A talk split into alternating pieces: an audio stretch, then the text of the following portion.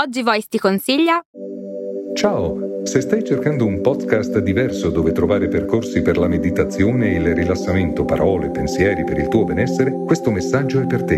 Il nostro podcast si chiama Meditazione guidata e rilassamento. Ci trovi su tutte le piattaforme di podcast. Ti aspettiamo. Ciao a tutti e bentornati anche quest'oggi qui su Daily Cogito. Io sono sempre Eric Dufer e nella puntata odierna vi propongo la versione podcast del video che ho pubblicato ieri a riguardo della vicenda Ilva ArcelorMittal, governo italiano, in questa soap opera grottesca di cui c'è molto da ridere e moltissimo da piangere. E propongo questa cosa che faccio molto raramente, cioè l'audio di un mio video, perché i ragionamenti in esso presenti sono molto importanti, molto poco presenti nel dibattito ambito mainstream e volevo farlo arrivare a quante più persone possibile, anche agli ascoltatori di Daily Cogito. Quindi se tu che mi senti hai già ascoltato il video di ieri, puoi saltare a pie pari questo episodio, magari recuperarti quelli passati che non hai sentito, ma ti raccomando di condividere comunque questa puntata per coinvolgere con questo contenuto i tuoi familiari, i tuoi amici, i tuoi contatti e ampliare il dibattito e l'informazione a riguardo, che è una cosa così importante per il nostro futuro. Prima di lasciarvi al podcast, però, lasciate che ringrazi di cuore e che mandi un abbraccio veramente caloroso e forte a Elisabetta, Davide e Sara Elena, i quali mi hanno scritto in privato dicendomi di essere impegnati in questi giorni a Venezia con le operazioni di salvataggio dei manoscritti antichi dopo, dopo l'alluvione. E durante questo lavoro estenuante, fondamentale, importantissimo e molto molto stancante sia mentalmente che fisicamente, si sono le letteralmente bevuti tutti i miei podcast e quindi Daily Cogito è stato anche un modo per sostenere questo loro lavoro. Ragazzi e ragazze, state facendo una cosa fondamentale, importantissima. Sono contento di sapere che pur essendo distante fisicamente, molto vicino con il cuore e con l'animo, io riesca a portarvi qualcosa di buono per aiutarvi a fare quello che state facendo. Quindi continuate così, tenete duro, tenete sul morale e e usciamo insieme da questa situazione. Grazie, grazie, grazie e continuate così. Adesso direi che ci siamo, quindi vi lascio al podcast, buona giornata e non dimenticate che non è tutto noia ciò che pensa. Daily Cogito, il podcast di Rick Dufer ogni mattina alle 7. L'unica dipendenza che ti rende indipendente.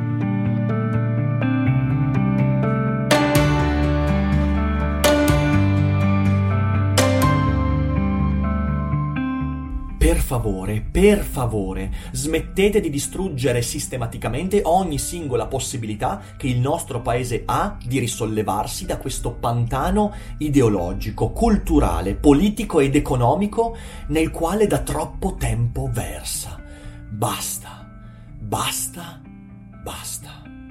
Sapete, io posso sopportare una politica incapace, priva di idee, stagnante, ferma, ma non posso più sopportare una politica che continuamente compie delle scelte autolesioniste che danneggiano il paese in cui vivo e perciò il mio futuro. E la vicenda di Ilva è solo l'ultima di una lunga serie di decisioni e vicende assurde al limite del grottesco e vorrei cogliere questa occasione, l'Ilva, per esporvi una prospettiva un po' più ampia su questo futuro futuro non futuro dell'Italia che ormai sembra spingerci verso due direzioni o andarcene o arrenderci e secondo me dobbiamo ragionarci su. Quindi bentornati qui sul canale, come vedete siamo in un contesto un po' diverso perché sono in albergo nel mezzo di un tour fra spettacoli, conferenze, presentazioni e quant'altro, ma non volevo perdere l'occasione di discutere di questo argomento delicato e importante perché la vicenda Ilva è centrale per il significato, per ciò che rappresenta in seno a questa situazione sociopolitica così sgangherata. È una vicenda grottesca che mi lascia allibito, sembra una favola nera dei fratelli Grimm o una barzelletta satirica che però non fa ridere veramente nessuno ed è una vicenda che mi fa arrabbiare, mi fa uscire dai gangheri, però prometto che in questo vlog cercherò di essere pacato, lucido e ragionevole. Cercherò di mantenere la calma, non posso prometterlo, ma farò tutto per mantenere la calma. Però, prima di addentrarci nell'argomento, devo fare tre premesse importanti. La prima è che io molto spesso in passato ho detto, anche nei video con Michele, che l'Italia ha solo una via d'uscita da questo pantano osceno in cui ci troviamo e da cui sembra non esserci via d'uscita. E quella strada è far entrare in contesti culturalmente incancreniti, e non solo culturalmente ma anche economicamente, politicamente incancreniti, delle forze esterne, forze economiche, intellettuali, filosofiche, culturali, che non siano cresciute nel marciume che troppo spesso impedisce a un territorio in Italia di crescere. Territori che magari hanno delle enormi potenzialità, ma dal momento che c'è stata una cultura, un'anticultura autolesionista e dannosissima, non riesce più a tirarsi fuori dai problemi, eh, quasi arrendendosi a un fatalismo che io non posso accettare assolutamente. Se l'avessi accettato non farei il lavoro che faccio servono forze esterne, servono capitali stranieri, servono investimenti stranieri, servono idee che arrivino da realtà diverse, perché l'apertura al mondo è una delle grandi missioni del nostro tempo. E le realtà che si sono aperte a questo nuovo secolo sono proprio le realtà che hanno saputo cooperare con chi arrivava da situazioni e eh, contesti completamente diversi. E qui in Italia invece la vicenda Ilva ci ricorda che viviamo in un'autarchia intellettuale convinta perversamente al tempo stesso di potercela fare con le nostre forze, ma al tempo stesso stroncando le stesse forze che all'interno dell'Italia cercano di tirarsi fuori da questo disastro.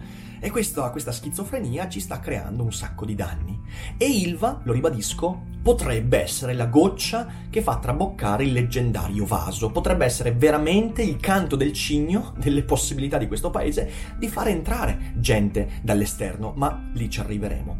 La seconda premessa, quando si parla di Ilva si parla anche di cose molto delicate come la salute eh, dei, dei, paesi limitrofi a questa azienda che per decenni ha creato dei problemi enormi, quindi situazioni eh, veramente devastanti, sacche di sofferenza, di cui io però non potrò parlare.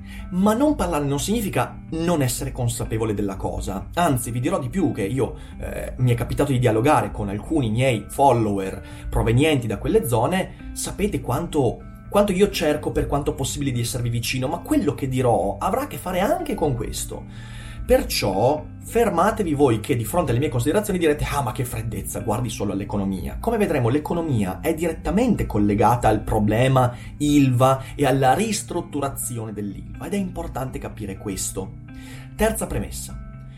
Tutte le tesi antimultinazionaliste secondo cui ArcelorMittal, ovvero il gestore degli ultimi tempi di Ilva, sarebbe un'azienda terrificante, una mangia territorio, un inquinamondo, senza cuore, via dicendo, al di là del fatto che mm, ci sono soltanto illazioni, sicuramente come ogni azienda hanno compiuto degli errori, ma anche se fosse, anche se fosse, anche se ArcelorMittal dovesse essere l'azienda di Sauron proveniente da Mordor, ok, anche se fosse così, mi faccio due domande. La prima è, ma perché allora il governo ha concesso la gestione di Ilva a un'azienda così terrificante? Eh? Me lo sapete dire? Allora l'errore è a monte. E in secondo luogo il problema è che comunque c'è un contratto ArcelorMittal, ha stipulato dei patti che sono stati disattesi a danno di ArcelorMittal e a danno di tutti noi, ok? Quindi non mi interessano le dietrologie del tipo che ArcelorMittal aveva questo piano fin dall'inizio. Cazzata, cazzata. Questi hanno investito un sacco di soldi, ok? Li hanno investiti, li hanno messi i soldi, quindi o sono peggio che autolesionisti, sono proprio folli dementi, Oppure, in realtà, quella narrazione di ArcelorMittal cattivi, cattivi che dall'inizio volevano danneggiare, è una narrazione totalmente malata, complottista, che mazzucco levate. E mi viene in mente quella dichiarazione di Emiliano che dice addirittura che ArcelorMittal ha fatto quello che ha fatto per far cadere il governo. Porca miseria, veramente, qua siamo al terrapiattismo della politica. Ora, fatte queste doverose premesse, partiamo con una breve e calma, ti prego Rick, ti prego, fammi un respiro, calma disamina della questione. Ilva. Ilva è un'azienda che è stata gestita pubblicamente per 30 anni, poi per 15 anni da una famiglia che ha fatto un sacco di danni, eh, che sono stati i Riva, e in questi 45 anni Ilva è diventata una sacca di inefficienza, tumori, mala organizzazione, mala amministrazione, cassa integrazione e tutto quanto. Ok, però è un'azienda importante perché ragazzi, Ilva, adesso non mi ricordo i numeri precisi, ma siamo intorno ai 12.000 eh, individui impiegati all'interno dell'azienda e poi un indotto enorme, cioè nel senso che comunque ha un impatto importante per l'economia del territorio e per l'economia del paese. Quindi tutti quelli che da tempo dicevano che Ilva andrebbe chiusa, beh, secondo me dovrebbero fare un po' meglio i conti, perché se Ilva dovesse chiudere a questo punto, come sembra assolutamente plausibile, beh, pagheremo tutti ingenti, ingenti conseguenze. Le conseguenze le pagherà il territorio pugliese, eh, di Taranto, ma lo pagheremo anche noi di tasca nostra. Perché? Perché avere una sacca di disoccupazione così ampia e molto improvvisa creerà uno sconquassamento non indifferente. Quindi questa è una premessa doverosa, un'altra premessa, un video di premesse, mi perdonerete. Cosa succede? Succede che qualche tempo fa, dopo 30 anni di mala amministrazione pubblica che ha creato debiti, mm, eh, malfunzionamenti, iperburocrazia, un disastro, ok? Disastro ambientale, disastro di ogni tipo, dopo 15 anni di amministrazione riva, sempre ammanicata molto con la politica e il potere pubblico, che ha ulteriormente devastato, dopo qualche anno di commissariamento straordinario in cui si è cercato di mettere in piedi dei piani comunque falliti, arriva ArcelorMittal e ArcelorMittal ci butta dentro un miliardo e mezzo di euro. Un miliardo e mezzo, no 25 euro, un miliardo e mezzo con la promessa di metterci altri un miliardo e mezzo di euro, mi sembra, nel prossimo anno.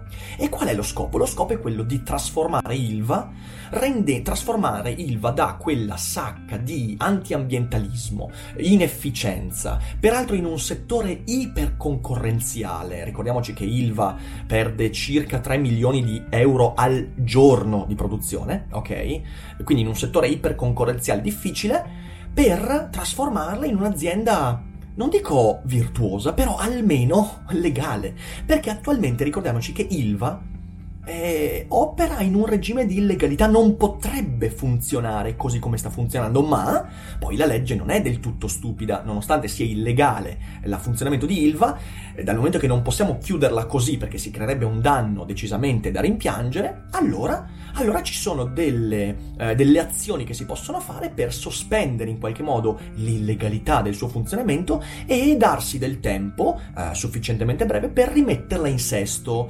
crearla, creare una sostenibilità ambientale, eh, creare un po' più di efficienza economica, eh, migliorare le infrastrutture e servono soldi e ArcelorMittal ha portato quei soldi. All'interno di quel capitale proveniente dall'India, quindi soldi che servivano al territorio, e anche idee che servivano al territorio, cosa succede? Succede che ovviamente ArcelorMittal eh, chiede delle condizioni e per esempio una delle condizioni fondamentali era quella secondo cui ci fosse uno scudo penale. Ora, a cosa serve lo scudo penale? Lo scudo penale serve principalmente a due cose. La prima è evitare che gli amministratori attuali possano essere chiamati penalmente in causa per conseguenze dovute all'amministrazione precedente. Quando si parla di Ilva, si parla di processi molto lunghi e alcune cose fatte durante gli anni 2000 dai Riva potrebbero portare delle conseguenze oggi la misurazione eh, dei, dei, danni ambientali di un'azienda così impattante non è una questione di compartimenti stagni. È chiaro quali sono le conseguenze di quelli e da quel momento in poi ci sono le conseguenze dell'azione di altri, ok? Serve qualcosa che protegga gli amministratori attuali dai danni eh, causati e magari ancora invisibili degli amministratori precedenti. Io lo so che qui in Italia questo è un concetto che spesso non è ben chiaro, ma ricordatevi che è giusto che io paghi per le cazzate che io compio e non è giusto che io mi trovi a pagare penalmente, economicamente, in qualche modo per le cazzate fatte da chi ieri ha gestito le cose, perché sono loro che dovrebbero pagare per quelle cazzate e non certo io. Ma dal momento che la questione è complicata, allora scudo penale. Lo scudo penale serve non solo a proteggere gli amministratori dalle cazzate fatte ieri, ma anche a permettere ad Ilva di funzionare, perché Ilva, durante i prossimi due anni, nel caso funzionasse, sarebbe ancora all'interno di un regime di illegalità che potrebbe creare anche attualmente dei problemi a livello penale.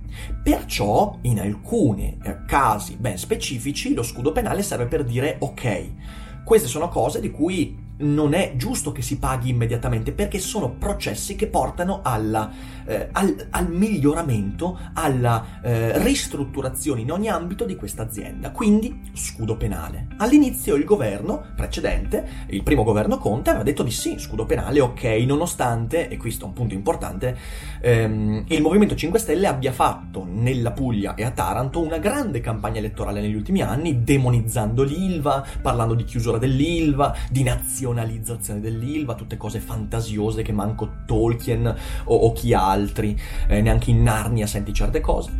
E, e, però hanno accettato lo scudo penale. Va bene, lo scudo penale perché? Perché ve lo dico qui a tutti i dietrologisti che lo scudo penale in realtà è un complotto. No, lo scudo penale è stato accettato, sapete perché? Perché è ragionevole, perché è giusto che ci sia per mille motivi, soprattutto dovuti al fatto culturale che qui in Italia un'azienda che arriva dall'estero è già di per sé colpevole di qualcosa. Perché? Perché se arrivi con dei capitali, in realtà, anche qui come vedremo, significa che, che vuoi fare qualcosa di storto, perché sei sicuramente un figlio di puttana.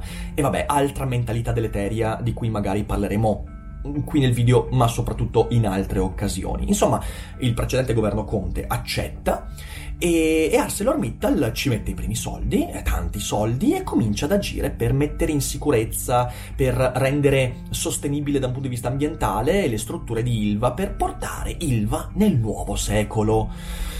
E io quando questo è successo ho detto, beh, sai che forse, forse questo potrebbe essere una buona strada, perché magari tante altre parti di territorio italiano imparano la stessa lezione. Portiamo qui forze esterne, ma voglio dire ragazzi, voi prendete tanti territori, soprattutto al sud, la Calabria. La Calabria ha delle potenzialità straordinarie, non solo turistiche, ma per esempio in Calabria è impossibile fare impresa, è impossibile avere un'azienda. Perché? Perché il contesto culturale si è talmente incancrenito, impregnato di fatalismo, arrendevolezza, facendo entrare e crescere al suo interno eh, delle sacche di malavita organizzata che vi ricordo in Calabria praticamente fa circolare una montagna di soldi quanto il PIL di un piccolo paese in droga, ok?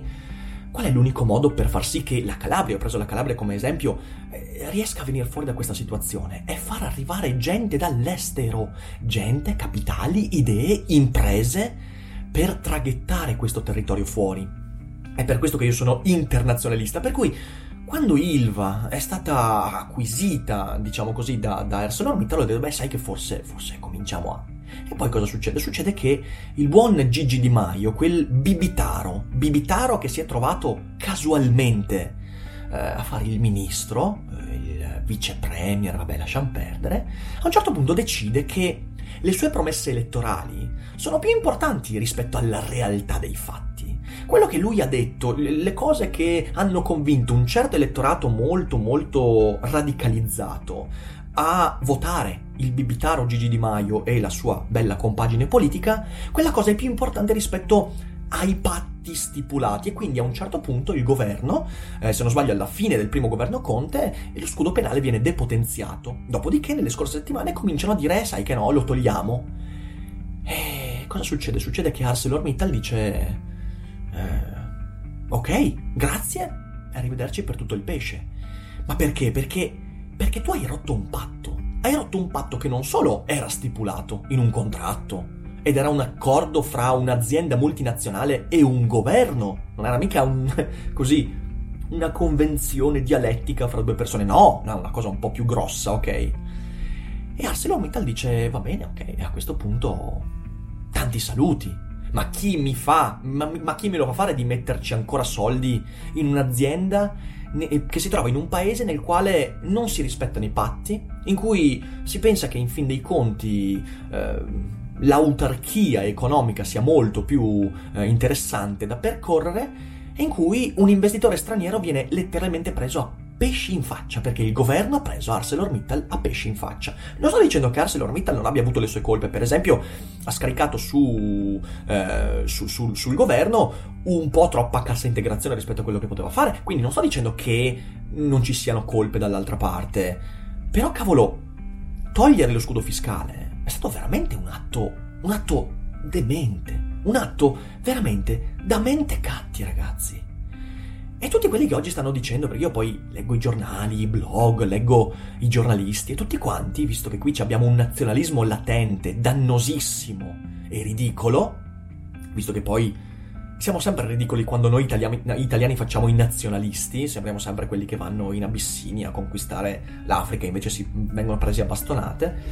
Eh, questo nazionalismo si vede serpeggiare fra i giornalisti, i quali da un giorno all'altro hanno cominciato a dire che ArcelorMittal, ArcelorMittal deve sedersi di nuovo al, uh, insieme al governo per trattare. Alcuni hanno scritto addirittura che bisogna costringere ArcelorMittal a continuare, che bisogna impedire loro di chiudere Ilva. Mentre Ilva sta per venire chiusa perché hanno già cominciato a disattivare gli altoforni, cominciano a disattivare i nastri, entro metà gennaio Ilva potrebbe essere morta, ok? A meno di aggiornamenti proprio in queste ore, non ci sono grandi novità.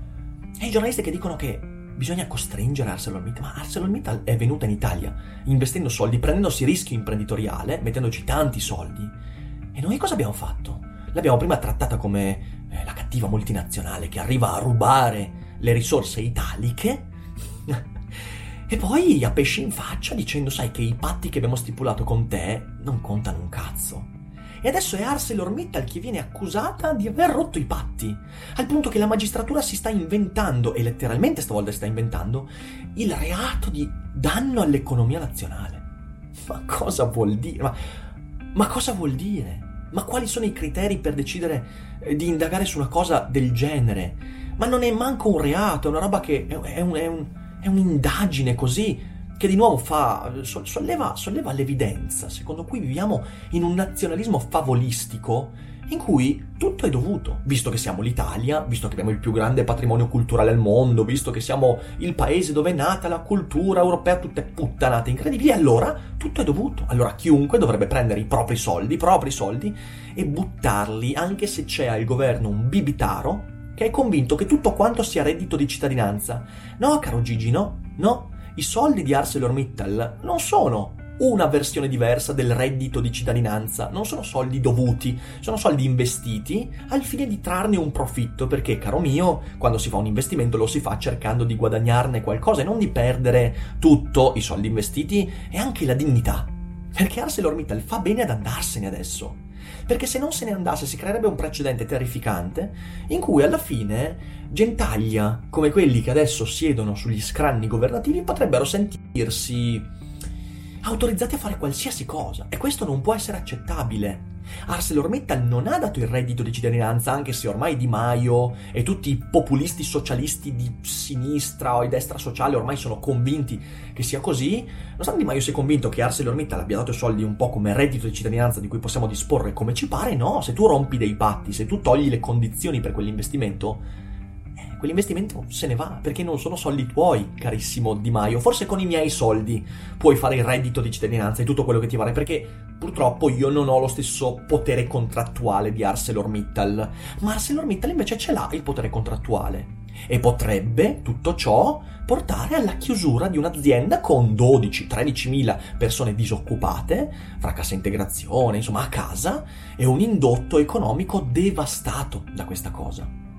E tutto questo, miei cari nazionalisti dell'ultima ora, miei cari populisti della domenica, miei cari autarchici con le mutande altrui, tutto questo è segno del fatto che in Italia continuiamo a mandare avanti una narrazione immatura su quella che è la relazione con gli altri, con chi sta al di fuori della realtà, con chi potrebbe portare soldi, risorse, idee, che in realtà non è bravo quanto noi, noi invece siamo più bravi. Guarda quanto siamo bravi, fino al punto da buttare nel cesso una grande opportunità, opportunità come quella di risollevare le sorti non solo dell'Ilva, ma di un intero territorio che avrebbe così tanto da dire e da dare, invece adesso se resterà eh, se ne resterà con il culo per terra.